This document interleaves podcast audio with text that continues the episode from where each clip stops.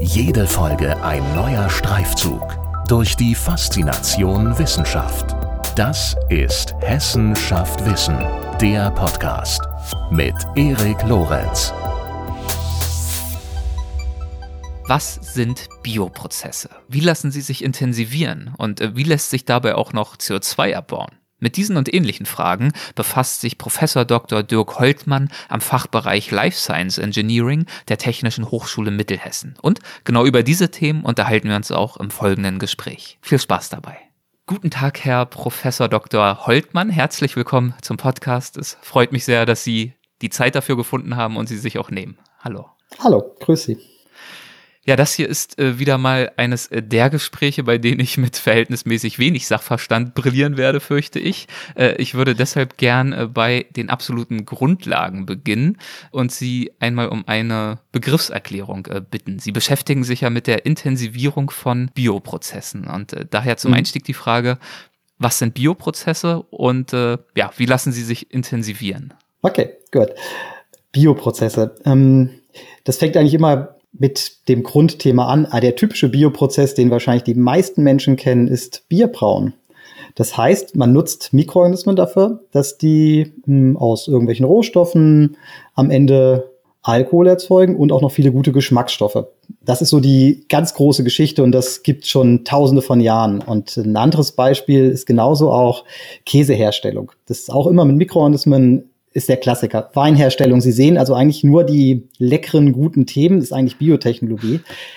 Das war aber sozusagen. Sie haben schon jetzt mein Interesse geweckt, sehr Super. Ähm, ich hoffe, dass ich es dann auch aufrechterhalte die nächste Zeit. ähm, das ist sozusagen die Grundgeschichte. Das hat man gemacht, als man eigentlich noch gar nicht wusste, was sind Mikroorganismen, was sind Bakterien, was sind Hefen. Das konnten also die, wie gesagt, Ägypter, Sumerer, alle konnten schon Bier brauen und diese Prozesse nutzen. Und im Laufe der letzten, ja, ungefähr 100 Jahre hat man halt viel festgestellt, was Mikroorganismen alles können und kann die jetzt zu immer mehr Produktsynthesen einsetzen. Ich denke, so ein ganz bekanntes Beispiel ist die Produktion von Antibiotika, Penicillin, äh, Fleming um 1940, 1950. Ähm, auch das war eher noch so ein bisschen Zufallsfund. Äh, man kann das machen. Und seitdem aber äh, macht man das wirklich auch technische Prozesse. Man nutzt die Mikroorganismen, bringt die in sogenannte Bioreaktoren oder Fermenter, kultiviert die Organismen da drin und versucht dann möglichst viel von verschiedenen Produkten zu machen. Und inzwischen gibt es auch ganz viele Produkte, die zum Beispiel die chemische Industrie nutzen kann, um die dann als äh, weiter zu verarbeiten zu Kunststoffen, ähm, zu anderen Substanzen. Und äh, das ist so der ganz große Bereich der Bioprozesse dabei. Also es betrifft uns im täglichen Leben. Ähm, eben bei den Genussmitteln, mit denen ich Interesse geweckt habe. Aber es ist auch viele andere Substanzen, die wir haben, mit denen wir zu tun haben. Das können eben, wie gesagt, Medikamente sein, ähm, Nahrungsmittel, Zusatzstoffe. Also eigentlich äh, ist überall und täglich irgendwo Biotechnologie mit dabei. Und auch noch ein Beispiel, um beim Spannung zu bleiben, ist die ähm, Hefe, die Sie vielleicht zum Brotbacken einsetzen. Diese Hefe muss ja produziert werden. Und das macht eigentlich ein Biotechnologe. Und das ist so der, die, die Basis dafür. Also wie gesagt, so ein bisschen immer historisch dabei, aber ich glaube, das ist ein ganz guter Aufhänger. Und wenn man davon spricht, diese Prozesse ja zu intensivieren, ich meine, ein Stück weit erklärt sich das ja von selbst, dann sollen sie wahrscheinlich einfach effizienter, effektiver mhm. ablaufen. Es gibt sozusagen da zwei große Verfahren. Das klassische ist die Prozessoptimierung. Sie haben einen Prozess, ähm, Sie verbessern an einer Stellschraube ein bisschen was und der Prozess wird besser weil sie eine bessere Zuckerkonzentration haben, eine bessere Temperatur optimiert haben, also sozusagen die grundlegenden Dinge. Das ist aber immer, man hat seinen Basisprozess und den verbessert man etwas. Die Prozessintensivierung geht dann Schritt weiter, ähm, heißt eigentlich, ähm, dass man ja Paradigmenwechsel oft macht, dass man komplett andere Prozesse aufbaut und ähm, ganz neu denken muss. Also ist eine sehr kreative Technik. Und die Grundaussage, wofür das Ganze eigentlich immer wieder steht, ist ähm, mit weniger mehr machen. Ähm, und das ist so die Grundidee der Prozessintensivierung dabei. Und äh, da gibt's verschiedenste Beispiele, wie man das Ganze dann auch machen kann. Und auch das lässt sich, glaube ich, mit ähm, einfachen Beispielen mal ganz gut zeigen. Ein äh, Grundverfahren ist, äh, man entwickelt kleinere Apparaturen. Also man hat ein, eine kleinere Apparatur, in der man verschiedene Techniken nutzt. Für mich würde das zum Beispiel bedeuten, ich habe eine Produktion in einem Bioreaktor, aber auch gleichzeitig schon die Produktgewinnung, wie ich die reingewinnen kann. Aber besser erklären lässt sich eigentlich wieder aus der Küche. Ähm, mit der Kaffeemaschine. Der Kaffeevollautomat ist eigentlich ein klassisches Beispiel für eine intensivierte Apparatur. Man kann Kaffee kochen, nachdem man vorher die Kaffeebohnen gemahlen hat und dann macht man noch einen Mehlschaum drauf. Der Kaffeevollautomat kombiniert diese drei Sachen, ist also ein kleinerer Apparat, als wenn Sie mehrere Geräte haben. Und das ist dann eben die Grundidee oder eine der Grundideen bei der Prozessintensivierung. Ich habe Apparaturen, in der ich verschiedene Prozesse, Kaffee mahlen, Kaffee kochen, Milchschaum zubereiten, in einer Apparatur kombiniere. Und das versuchen wir dann eben wiederum auch für unsere biotechnologischen Prozesse auch entsprechend umzusetzen von dieser Denkweise. Wir kochen nicht nur Kaffee, aber äh, das ist so die Idee dahinter. Und ähm, diese Prozessintensivierung umfasst auch noch viele andere Punkte, wie man zum Beispiel auch neue Rohstoffe nutzen kann, die man üblicherweise nicht nutzt, wie man die Prozesse in ganz anderen Bereichen fahren kann, wo, an die man vorher gar nicht gedacht hat. Das ist auch wieder dieses Paradigmenwechsel, ähm, dass man sich damit immer drüber nachdenkt, was kann man noch ganz anders machen und eben nicht nur etwas, was verbessert. Und äh, das ist sozusagen das große Thema, mit dem wir uns beschäftigen. Okay, das ist ja schon mal interessant, dass es also nicht nur in Anführungszeichen sich um eine Optimierung handelt, sondern, also ich finde, das haben Sie schön formuliert, dass es wirklich ein kreativer Prozess ist und äh, wirklich ein Denken out of the box verlangt, wirklich nochmal nach mhm. ganz anderen Lösungen äh, zu suchen als äh, denen, die sich schon vielleicht längst eingespielt haben und die als selbstverständlich so hingenommen werden. Mhm. Und was sozusagen das große Ziel dabei ist, äh, mit dem Satz, ähm, mehr machen aus weniger, schwingt das schon mit. Es geht natürlich weniger Rohstoffe einsetzen, weniger Energie mhm. einsetzen, mhm. weniger Strom verbrauchen ähm, und hat dann am Ende auch immer ökonomische und ökologische Effekte. Kann aber auch zum Beispiel bedeuten, dass die ähm, Sicherheit einer Apparatur besser wird, dass man weniger Sicherheitsauflagen erfüllen muss, indem man eben diese neuen Geräte konstruiert oder neuen Prozesse entwickelt hat. Okay, das heißt also, dass man an verschiedensten Themen arbeiten kann in diesem Bereich Prozessintensivierung. Das klingt für mich aber auch so, dass man eigentlich ein wahnsinnig breites Verständnis braucht von Prozessen und auch von Technologien, oder? Also es deutet ja zumindest an, dass es jetzt nicht die klassischen ein, zwei, drei Technologien oder Methoden gibt, um diese Intensivierung herbeiführen zu können. Also mhm. beim Kaffeevollautomat muss man im Zweifel ja wahrscheinlich ein sehr tiefes Verständnis haben davon, wie ähm, eine Kaffeezubereitung ganz genau funktioniert auf technischer, auf chemischer Ebene und so weiter, um überhaupt diese gänzlich neuen Gedanken sich machen zu können. Ja, ich denke auch, das ist, man braucht mal sehr viel Fachwissen dabei, ähm, mit der man sich erstmal beschäftigt. Ähm, dieses sehr interdisziplinäre Denken, was Sie gerade angesprochen haben, das betrifft aber die ganze Bioprozesstechnik. Also es ist immer sehr viel chemisches Grundwissen erstmal, was passiert da überhaupt? Ingenieurswissenschaftliches Verständnis, äh, wie rühre ich einen Reaktor optimal, um das möglichst eine homogene Lösung zu haben? Ähm, wie funktionieren meine Mikroorganismen? Also die Mikrobiologie oder Biologie ist immer ein Thema. Auch informatische Kenntnisse, wie kann ich das Ganze steuern und regeln mit einer Automatisierungstechnik, vielleicht auch modellieren. Das ist sogar Intensivierung in dem Gebiet besonders stark. Aber eigentlich in der gesamten, wenn man Bioprozesse betreibt, braucht man immer viele Expertisen. Das kann ein paar Expertisen in einer Person konzentriert sein, aber es ist fast immer eine Teamarbeit, dass das auch nie jemand ganz alleine machen kann, sondern immer Input mit anderen braucht. Also es ist auch eine sehr kommunikative Aufgabe, wenn man auch über seinen eigenen Tellerrand immer wieder rausschauen muss und wieder neue Gedanken haben muss. Ähm, und das meine ich auch wieder mit dieser Kreativität dabei. Und die entsteht teilweise in unseren eigenen Gedanken, aber manchmal natürlich auch einfach in Gesprächen mit fachfremden Personen, die uns dann auf neue Ideen bringen, die aus einem anderen Gebiet kommen, wo wir auch was nutzen können. Und ich, das ist, wie gesagt, in der gesamten Biotechnologie, Bioprozesstechnik immer das große Thema. Ja, und so kommen ähm, dann verschiedenste Expertisen sicherlich zusammen, verschiedenste auch Spezialisierungen. Was sind denn Ihre wissenschaftlichen Schwerpunkte? Also mit welchen Themen der Biotechnologie beschäftigen Sie sich ganz äh, besonders intensiv? Mhm. Sie haben ja schon gesagt, die Intensivierung von Bioprozessen ist eins oder ist mein Hauptthema. Und ähm, wenn es um neues Denken geht, was wir ganz viel machen, ist Elektrobiotechnologie.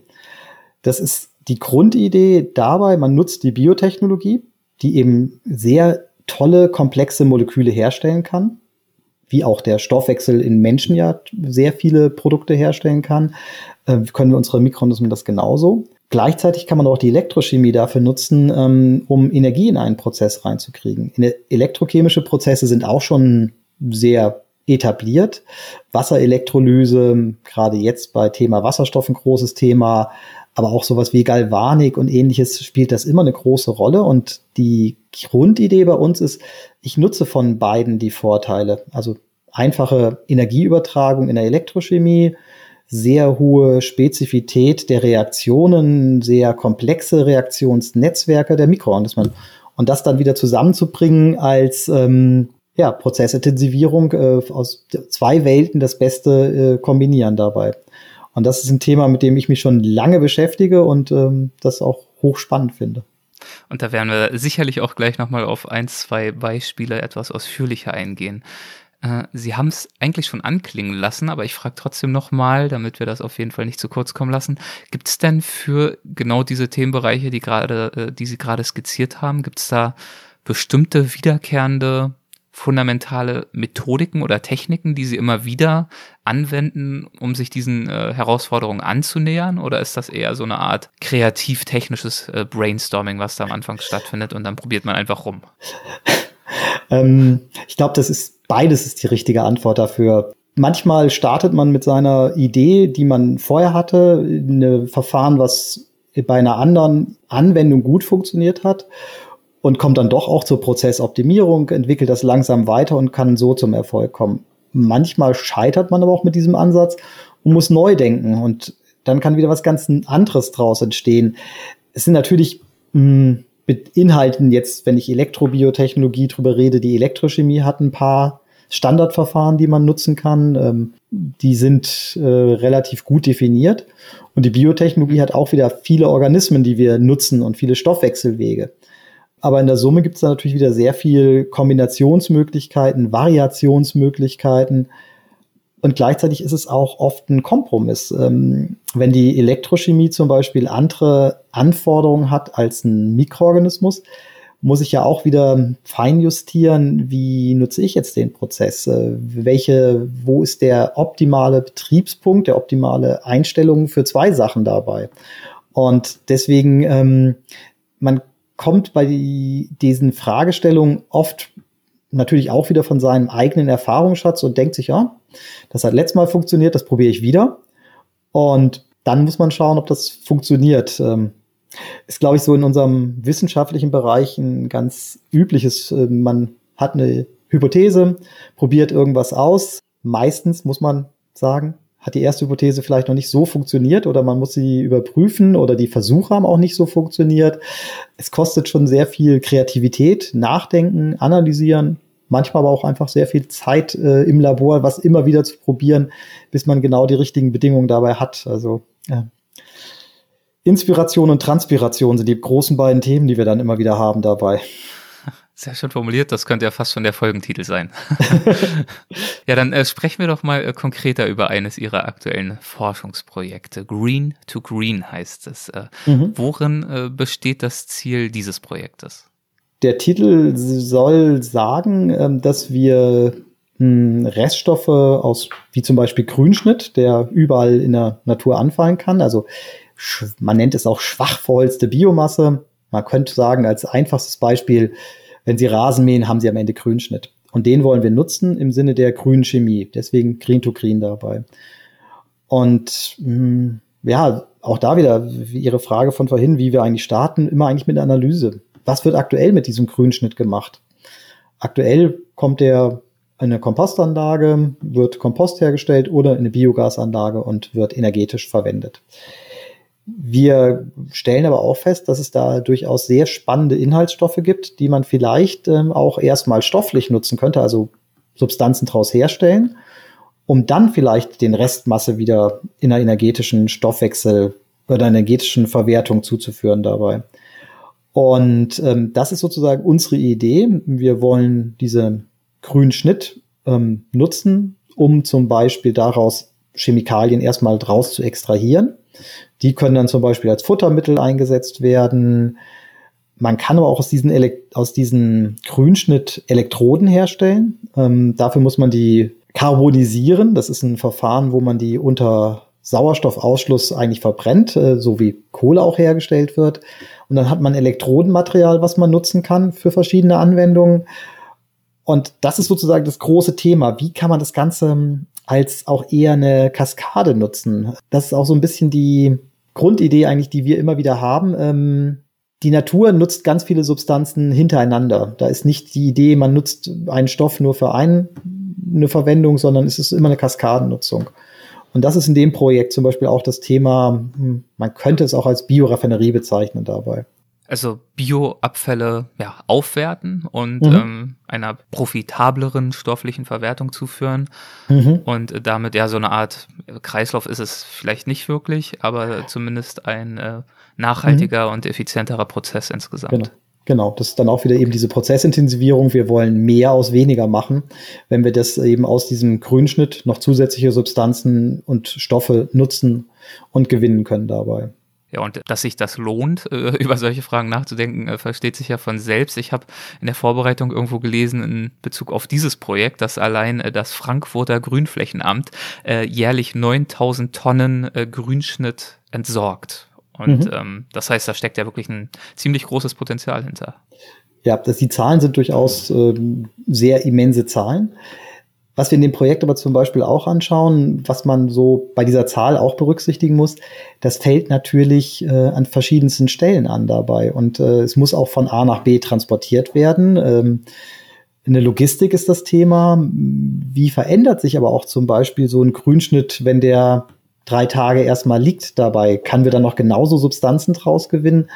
Und da sind wir auch ganz froh, dass äh, in diesem Projekt drei wissenschaftliche Partner flankiert werden von äh, eben dem Grünflächenamt, den Frankfurter Entsorgungsbetrieben, auch dem Energiereferat der Stadt Frankfurt, die einem einfach da Hinweise geben können, die sogar noch weitergehen als das reine wissenschaftliche, was wir tun, äh, um eben das Gesamtkonzept am Ende des Projektes dann hoffentlich auch bewerten zu können, ob das nicht nur im Labor bei mir funktioniert, sondern tatsächlich auch profitabel sein könnte. Und äh, das finde ich an dem Projekt auch das Spannende, dass man so ein, auch da wieder über den Tellerrand schauen darf, muss. Über diese Frage mache ich mir zunächst einmal, wenn ich im Labor was untersuche, keine Sorgen. Wo kommt mein Grünschnitt her und wie wird der gesammelt? Aber wenn man das später nutzen will, sind das immer Aspekte, die mit eine Rolle spielen müssen. Und das ist sicherlich Ihnen ja dann in Ihrer wissenschaftlichen Arbeit sowieso sehr, sehr wichtig. Also die praktische Anwendbarkeit Ihrer Forschung, dass die schlussendlich hoffentlich idealerweise sichergestellt ist. Ja, ich denke, das ist immer ein Punkt, den sollte man frühzeitig auch mit im Kopf behalten, ähm, selbst wenn man in der Grundlagenforschung tätig ist, dass man eine Idee hat, wie kann sowas mal angewendet werden. Und ähm, wir sind eine technische Hochschule, wir sind eine Hochschule für angewandte Wissenschaften und da interessiert uns natürlich immer, hat es ein Anwendungspotenzial, kann man das später nutzen? Man kann ehrlich sagen, das passiert auch nicht immer. Auch wir scheitern manchmal, dass es vielleicht wissenschaftlich gut funktioniert, in der Realität dann aber schwerer wird. Aber ich denke, so dieses Fernziel sollte immer eine Rolle spielen. Ähm, funktioniert das auch später vielleicht in der Anwendung? Eine Detailfrage habe ich noch. Sie haben das vorhin eigentlich schon erklärt, aber ich bin noch nicht sicher, ob ich es ganz durchstiegen habe. Und zwar ähm, die Art und Weise, wie Sie aus dem Grünschnitt Elektroden gewinnen und mhm. wie Sie die dann weiter einsetzen können. Könnten Sie das vielleicht mhm. nochmal ausführen? Mhm. Ähm, also das, man würde den Grünschnitt sammeln und dann eben bei relativ hohen Temperaturen ähm, verkohlen, verkoken, ähm, carbonisieren. Und das ist dann sogar fertig, wäre die Elektrode auch schon dabei. Und wir nutzen die in dem Fall auch wieder in der Elektrobiotechnologie. Die Standardelektrode, die wir normalerweise im Labor immer nutzen, ist eine Platin-Elektrode. Die klappt super gut. Das ist die nahezu beste Elektrode, die wir haben können. Aber die ist natürlich auch eine teure Elektrode. Ähm, Platin klingt allein schon teuer dabei. Und die Idee dabei ist, dass wir möglicherweise Elektroden haben, die weniger perfekt sind als eine Platin-Elektrode, aber trotzdem viel günstiger und ähm, das ist so die, die Idee dabei. Und diese Elektroden kann man einsetzen in zwei großen Grundprozessen. Das eine nennt sich äh, Biobrennstoffzelle und das andere eine mikrobelle Elektrosynthese. Hm. Bei der Biobrennstoffzelle geht es darum, dass man ja, elektrische Energie gewinnen kann mithilfe dieser Biobrennstoffzelle Dort haben wir dann Mikroorganismen, die nutzen Substrate und diese Substrate werden umgesetzt und aus diesem Umsatz entsteht ein Elektronenüberschuss. Und dann brauchen alle Organismen äh, irgendeinen Elektronenakzeptor und das ist ganz oft Sauerstoff. Und wenn man den Organismen jetzt keinen Sauerstoff anbietet, sondern nur eine Elektrode, äh, können die Organismen ihre Elektronen auf diese Elektrode übertragen und ähm, daraus resultiert dann immer ein Stromfluss. Und die zweite Anwendung ist eben die mikrobielle Elektrosynthese.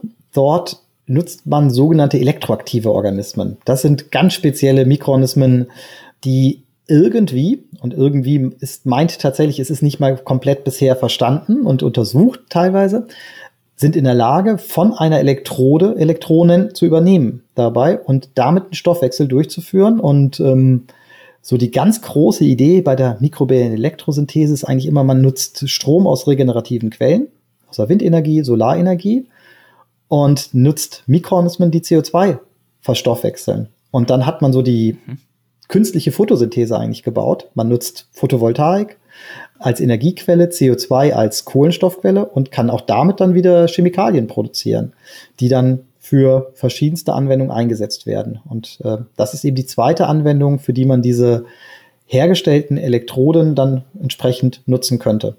Zum Beispiel hatte ich gelesen im Rahmen der Kosmetik oder bei pharmazeutischen Produkten, also wirklich ja ganz breite Anwendungsgebiete, je nach der konkreten Chemikalien. Ne? Genau. Meistens geht es eher darum, dass man sogenannte Bike-Chemikalien herstellt, also eher günstige Chemikalien. Das können Lösungsmittel sein, das können Treibstoffe sein, die auch für Autos genutzt werden. Hm, bei pharmazeutischen Wirkstoffen das kann, können sei auch darüber hergestellt werden. Da ist aber oft eine sehr große Anforderung, was Reinheit und Qualität angeht. Und äh, mit so einer mikrobiellen Elektrosynthese ist man eigentlich üblicherweise eher in dem Gebiet der großvolumigen, aber relativ günstigen Chemikalien.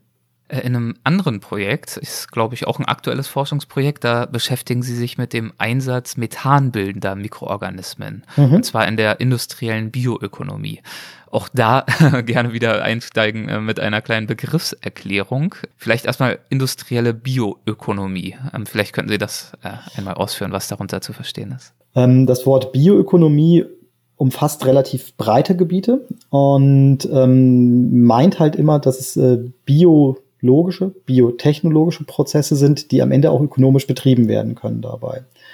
Und ähm, die Bioökonomie kann auch die Landwirtschaft umfassen dabei. In unserem engeren Gebiet, eben der industriellen Biotechnologie, ähm, geht es dann wiederum um die Produktion von Chemikalien dabei. Aber mit dem Wort Ökonomie soll auch immer im Vordergrund stehen, dass es am Ende der Prozessentwicklung irgendwann ein ökonomischer Prozess ist, der von Unternehmen genutzt werden kann. Und bei diesem Projekt Methanopep geht es darum. So heißt das ja, genau. Genau. Methanogene Organismen auch wieder im Sinne der mikrobiellen Elektrosynthese einzusetzen. Diese Organismen kriegen CO2 als Substrat. Das CO2 zum Beispiel aus irgendwelchen Abgasen von Schornstein, von Kraftwerken. Und ähm, wir wandeln das dann mit diesen Organismen, zum Beispiel Methan um, was ja im Erdgasnetz eingesetzt werden kann. Und in dem Projekt arbeiten wir auch mit drei Partnern zusammen, die versuchen, diese Organismen dazu zu bringen, dass sie auch noch wertvollere Substanzen als Methan herstellen können. Ähm, und das ist sozusagen das beides. Und unser Gebiet ist hier die Elektrobiotechnologie, dass wir diese Organismen eben auch in so Reaktoren, die wir dann brauchen, also Elektrobioreaktoren, kultivieren können, um möglichst viel Produkt in kurzer Zeit herstellen zu können dabei. Okay, und das äh, Ziel dabei ist, so habe ich es gelesen, den äh, Power-to-Gas-Prozess zu optimieren. Mhm, das heißt genau. wahrscheinlich also das Verhältnis zu optimieren zwischen eingesetzter Energie und dem der resultierenden Gasmenge, die sich dann nutzen mhm, lässt für weitere mhm. Zwecke. Genau, diese Power-to X-Technologien auch manchmal genannt. Also es gibt Power to X, es gibt Power to ähm, Liquids und Power to X. Mhm. X steht dann immer für jeden Begriff dabei. Geht es immer darum, dass wir wahrscheinlich zukünftig äh, sehr viel mehr Prozesse haben, wo wir Strom einsetzen. Und das gilt in dem Fall auch wieder für die Chemie wie die Biotechnologie. Und ähm, da geht es dann eben darum, wie kann ich diesen Strom optimal nutzen dabei. Und auch da gibt es wieder ganz viele Fragen, die das ähm, weiter betreffen dabei. Ähm, wir reden sehr oft von Überschussstrom. Ähm, wie flexibel ist aber dann wieder mein Prozess, wenn ich den Strom nicht kontinuierlich zur Verfügung stellen kann, sondern ähm, mal mehr, mal weniger Strom habe. Und da ist auch ein großes Thema, mit dem man sich beschäftigt. Kann ich meinen Prozess darauf anpassen oder brauche ich immer konstante äh, Strommengen dafür? Und damit beschäftigen sich die eine Vielzahl von Forschern, die sich zurzeit mit Power-to-X-Technologien beschäftigen dabei. Und ähm, die große Stärke der Biotechnologie ist eigentlich gar nicht unbedingt nur Methan herzustellen, sondern wirklich dann komplexere Moleküle, die viel äh, mehr Aufwand bedeuten als Methan. Methan ist ein relativ einfaches Molekül, äh, was man herstellen kann. Und das konnten wir auch schon zeigen, dass das funktioniert in dieser mikrobiellen Elektrosynthese. Und äh, dieses neue Projekt, was jetzt seit ungefähr einem halben Jahr bei uns an der THM läuft, geht es halt darum, ähm, kann ich daraus auch noch weitere Produkte machen, außer Methan. Also zum Beispiel äh, Isoprene? Genau, Isoprene und Isoprene sind, sind auch wieder Basischemikalien für eine ganze Menge. Also Isopren ist das Grundgerüst von Terpenen und Terpene können in ganz vielen Bereichen äh, Einsatz finden. Auch wieder als äh, Treibstoffe, können aber auch Geruchsstoffe darstellen, ähm, können als Kunststoffe eingesetzt werden. Und wenn man diese Isoprene erstmal herstellen kann, ist man ähm, sehr großen Schritt weiter, dann auch weitere Chemikalien daraus noch herstellen zu können dabei. Und ähm, das ist dann immer auch oder sehr, sehr häufig bei uns eine Plattformtechnologie, dass wir sagen, wenn wir eine Molekül herstellen können, ist es im Prinzip relativ einfach, auch weitere Chemikalien auch herstellen zu können. Das ist so ein bisschen, ja, kann man sich wieder als Baukastensystem vorstellen. Man muss eigentlich nur noch relativ wenige Dinge austauschen, an einem Organismus, äh, an dem Stoffwechsel verändern, um dann auch noch mehr Chemikalien in relativ kurzer Zeit zu erzeugen. Und ähm, das ist in dem Methanopep eben eine große gemeinsames Ziel, dass wir ein Plattformsystem entwickeln, äh, gemeinsam mit den Partnern, wo man am Ende hoffentlich dann sehr viele verschiedene Chemikalien aus diesem Strom mit den Methanogenen herstellen kann. Und dabei dann, das hatten Sie ja zwischendurch auch schon skizziert, ist auch noch äh, vermag, äh, das CO2-Aufkommen zu reduzieren. Ja. Das äh, klingt eigentlich wunderbar. Stimmt, das ist so. Das Schöne daran ist, also, das ist erstens Mikronismen sowieso schon immer können. Ähm, ich hatte auch vorhin schon mal die künstliche Photosynthese erwähnt. Ähm, da gibt es ganz viele Organismen, die das können. Das Neue daran ist eben diese Elektrochemie dabei auch einsetzen zu können und das als eine sehr effiziente Ver Verfahren. Wobei man natürlich auch immer noch schauen muss, wo kommt der Strom her. Auch der darf natürlich nicht äh, äh CO2 wieder hervorrufen. Auch da ist wieder diese ja, größere Betrachtungsrahmen wichtig, dass man ähm, am Ende rechnet auch äh, ähnlich wie Sie es ja vorhin auch erwähnt hatten beim Green-to-Green-Projekt, wo Sie ja auch der Vollständigkeit mhm. halber nochmal darauf hingewiesen haben, dass ja der Grünschnitt äh, nun leider aber auch transportiert werden muss und dass man auch das nicht aus der Rechnung sozusagen ausklammern darf. Ja, und ich glaube, das ist vielleicht auch noch ein Punkt, der eine Prozessintensivierung äh, ganz wichtiger ist. Am Ende hat man Kennzahlen, die man berechnet hat und äh, dass man wirklich auch auf äh, spare ich wirklich Energie ein? Mache ich mehr mit dem Produkt? Das ist halt immer eine Zahl, die uns auch erlaubt, Prozesse wirklich zu vergleichen dabei. Es ist auch okay oder in der Wissenschaft sehr spannend, manchmal was herstellen zu können und zu zeigen, ich kann es. Aber was uns hier daran immer interessiert, ist dann tatsächlich auch, wie gut ist es? Ist es ein wirklich ökonomischer Prozess oder auch wie viel CO2 spare ich ein? Und ähm, ich denke, das ist eine ganz wichtige Berechnung, die am Ende eines Projektes irgendwie immer vorhanden sein sollte. Manchmal kommt man dann auch darauf, okay, ich muss es noch um den Faktor zwei, drei, vier, fünf verbessern, um in einem ökonomischen Rahmen zu sein. Aber das ist so ein Thema, was mich immer antreibt, dass ich am Ende eine Kennzahl habe oder mehrere Kennzahlen, mit denen ich ähm, eben auch abschätzen kann, ist das sinnvoll oder wann ist es sinnvoll? Wenn wir über CO2 reden, kommt auch sofort, ähm, wie wird CO2 zukünftig bepreist? Ähm, da sind wir jetzt im Einstieg, äh, dass CO2 ein Kosten ist, wenn man das verwerten kann, ähm, spart man sich dieses Geld wieder ein. Das äh, finde ich immer das Spannende dabei, dass man dann am Ende auch zu quantitativen Aussagen kommen kann, was tun wir eigentlich. In welchem Studiengang oder in welchen Studiengängen äh, unterrichten Sie all das an der Technischen Hochschule Mittelhessen? Mhm. Also äh, der Studiengang heißt Biotechnologie und Biopharmazeutische Technik. Das ist ein Bachelor-Studiengang und ein konsekutiver Master-Studiengang, die sich damit beschäftigen. Und ähm, da ist eben diese Prozessintensivierung ein Thema, was ich lehre. Können Sie beurteilen, welche Themenfelder Ihrer Vorlesungen Ihre Studierenden für gewöhnlich äh, ganz besonders spannend finden? Ähm, schwierig. Ich denke, das, oder das Spannende an einer Prozessintensivierung ist eigentlich immer, dass man viel Wissen zusammengefahren hat. Wir hatten vorher für die Forschung drüber geredet, dass man viel verschiedene Dinge zusammenbringen kann. Und das finde ich an der Prozessintensivierung auch das Faszinierende im Studium und in der Lehre, dass man immer wieder verschiedene Gebiete kombiniert und Wissen aus der Chemie braucht, aus der Technik braucht. Und ich hoffe, dass ähm, den Studierenden dann eben vermittelt wird, dass diese Grundlagenfächer, die sie vielleicht am Anfang ihres Studiums nicht unbedingt geschätzt haben und nicht unbedingt gerne belegt haben, dass es aber sehr sinnvoll ist, dass äh, dieses Grundverständnis im Bereich der Chemie und der Mathematik genauso auch absolut notwendig ist. Und ähm, das, was mir sehr viel Spaß daran macht, ähm, ist halt ähm, dieses Kombinieren, dass man wirklich zeigen kann, ganz viel, was wir gemacht haben, passiert hier zusammen und spielt auch zusammen. Und ähm, ich hoffe, dass ich diese Begeisterung dann auch entsprechend auf die Studierenden übertragen kann, dass es eben nicht ein willkürlicher Studiengang ist, sondern tatsächlich, dass es Ideen gibt, was die Studierenden können sollten, wenn sie in meinem Fach oder auch bei den Kollegen, die genauso spannende Themen machen, in der Bioprozesstechnik, in der Aufarbeitung, eben auch dieses Zusammenbringen dabei, dass dieser Studienverlauf ja die Studierenden dazu bringen soll und am Ende vielleicht der große Aha-Effekt,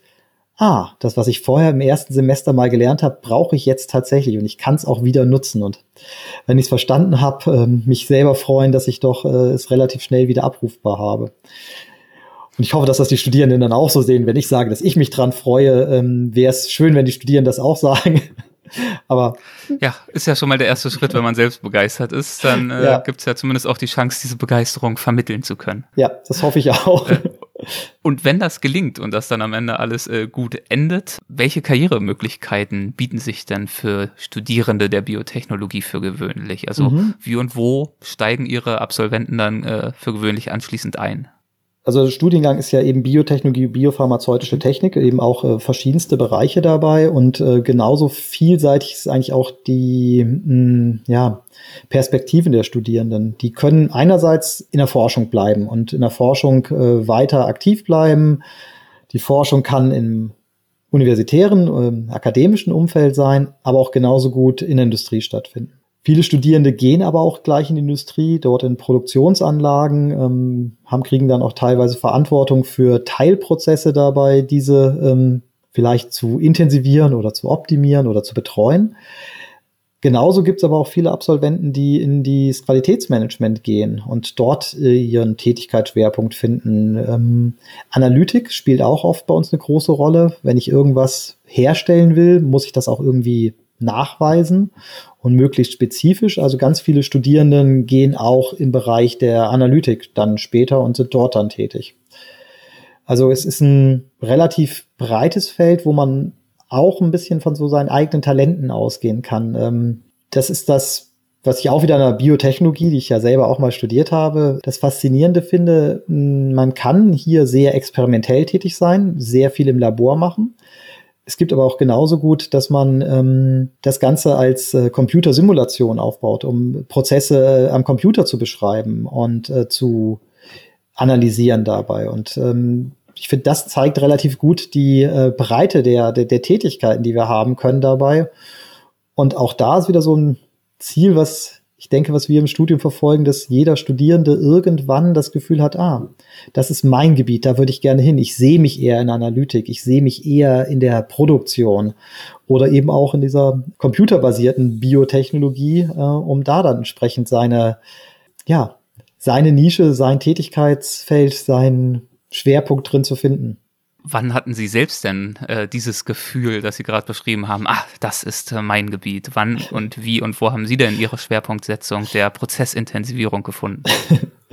ähm, Im Nachhinein lässt sich das sehr viel leichter sagen, äh, wann das sozusagen war. Und es ist tatsächlich 20 Jahre arbeite ich jetzt schon auf dem Gebiet der Elektrobiotechnologie und ähm, es gibt immer wieder ähm, Phasen, wo man denkt, ah, das irgendwie habe ich jetzt bald alles äh, untersucht und kenne alles und dann kommen wieder ganz neue Ideen, was man machen kann. Viele Forscher, und zu denen zähle ich mich, haben Schwerpunkte, auf denen sie wahrscheinlich auch bekannt sind. Ähm, und äh, das ist eben bei mir die Elektrobiotechnologie. Aber es gibt eben gleichzeitig auch immer noch ganz neue Gebiete, wo ich denke, oh, das interessiert mich ja auch und da will ich auch noch mal hin. Und das ist das Tolle wiederum an dem akademischen Umfeld, dass ich mir dann auch sagen kann, oh, dann schaue ich doch mal, ob ich nicht in dem Gebiet äh, auch noch ähm, zusätzliche Dinge habe. Also dieses fokussiert und trotzdem nach links und rechts schauen, ist, finde ich, das Tolle, was man in der Wissenschaft wieder haben kann, dass man ja, nicht ignorieren muss und auch nicht als Akademiker bin ich nicht den Eurozeichen immer ähm, hundertprozentig verbunden. Ich kann mir manchmal einfach auch eine Nische suchen und sagen, boah, das ist spannend und irgendwann könnte es passen dabei. Und ähm, Ihre Frage war, wann ich diese Begeisterung gefunden habe. Das ist die Zahl 20 Jahre. Aber ich kann mich auch immer noch für ganz neue Themen genauso begeistern, wo ich denke, boah, das ist auch ein total spannendes Thema. Und ähm, das macht daran auch diesen, diesen Spaß dann eben entsprechend aus, dass man mit vielen jungen Menschen, äh, sei es äh, Studierende, sei es Doktoranden, ähm, immer wieder neue Dinge ähm, entwickeln kann und dann sieht, ähm, wie gut was funktioniert. Ich glaube tatsächlich, dass die Lehre auch so eine Begeisterung ist. Ich finde dieses Forschung und Lehre zusammenzubringen äh, total spannend dabei, dass man über seine Themen reden darf ähm, und aber immer wieder auch die, den Kontakt mit ähm, neugierigen jungen Studierenden hat, die einem auch manchmal ganz einfache Fragen stellen, über die man dann noch selber länger nachdenken muss und sich dann selbst wieder auf neue Ideen kommt. Und das finde ich auch immer was, was mir irrsinnig Spaß macht. Schön, finde ich, äh, merkt man auch in diesem Gespräch. Ich würde gern mit Ihrem äh, Einverständnis zum Abschluss zu einer äh, Kategorie kommen, zu einem Segment, das wir in jeder Folge haben. Die Halbsätze würde bedeuten, ich gebe Ihnen einen Halbsatz vor mit Ihrem Einverständnis und wir schauen, ob Ihnen dazu was in den Sinn kommt. Wenn nicht, mhm. ist auch nicht schlimm. Wenn ja, umso schöner. Muss auch kein Halbsatz sein. Er könnte so knapp oder ausführlich sein, wie Sie mögen. Mhm. An der Biotechnologie äh, begeistert mich. Die große Vielseitigkeit, äh, das große Anwendungspotenzial und dass es, ähm, obwohl sie eben schon so uralt ist, es immer wieder so viel Neues gibt. Und ähm, die Möglichkeiten, die mich wahrscheinlich mein gesamtes Berufsleben immer wieder begeistern können, dass es was ganz Neues gibt, was ich noch nie hm, gehört habe und äh, ja, dass ich jeden Tag was Neues lernen kann. Wissen Sie noch, wann das das letzte Mal der Fall war, dass Sie was für sich ganz Neues gehört haben, wo Sie direkt neugierig geworden sind? Hm, das passiert zum Glück in unserem Leben täglich. Wir haben ganz viele Publikationen und Gespräche. Also ich würde sagen, es wäre eher ein Tag, an dem das mal nicht passiert ist, ähm, wo ich vielleicht eher mich nur Verwaltungsaufgaben hingegeben habe, wo ich das Gefühl habe, hier habe ich nichts gelernt. Sonst ist, glaube ich, jeden Tag irgendwas, wo ich, wenn ich ehrlich bin, sagen muss abends, boah, das wusste ich morgens noch nicht. Also das äh, glaube ich einfach täglich. ja. Aber ich glaube, wenn man da sogar, wenn man in seinem ganzen Leben guckt, dass man jeden Tag irgendwo was lernt, unabhängig davon, ob man in der Wissenschaft ist, äh, wenn man da mit offenen Augen schaut, äh, ja, wäre schade, wenn man den ganzen Tag nichts Neues gelernt hat, keine neuen Menschen kennengelernt hat. Das wäre schade. Eine äh, prägende Erfahrung in meiner Karriere war für mich, dass Wissenschaft äh, sehr, sehr viel mit Kommunikation zu tun hat. Ähm, ich glaube, das Bild, was sich vielleicht manchmal auch vom Wissenschaftler gemacht wird, ist, er setzt an seinem Labor und forscht für sich.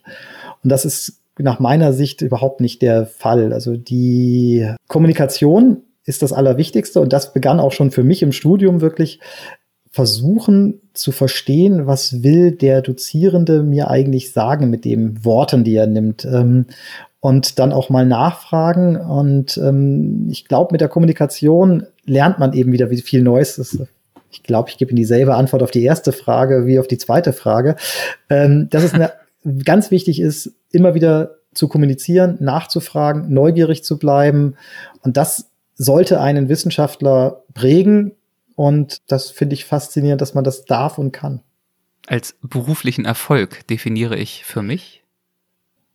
Da tatsächlich muss ich dieses äh, Lehre und Forschung ähm, mal trennen. Ähm, im, wenn ich äh, Lehre mache oder auch Ausbildung für Doktoranden, ist ein beruflicher Erfolg, wenn meine Absolventen am Ende sehr, sehr gut Stellen finden und sich verwirklichen können. Und Erfolg dabei ist dann tatsächlich auch, wenn es vielleicht mal gerade bei einer Doktorarbeit über drei Jahre äh, große Probleme gab, wo man dachte, hm, will der Doktorand das noch weitermachen oder hat er irgendwann keine Lust mehr? Und man kann aufzeigen, dass es eine Perspektive gibt, dass die Doktorarbeit, die manchmal anstrengend ist, äh, am Ende ein Erfolg wird. Und wenn ich dann später zurückgucke und sage, Bob, der Absolvent, die Absolventin hat am Ende einen tollen Job gefunden.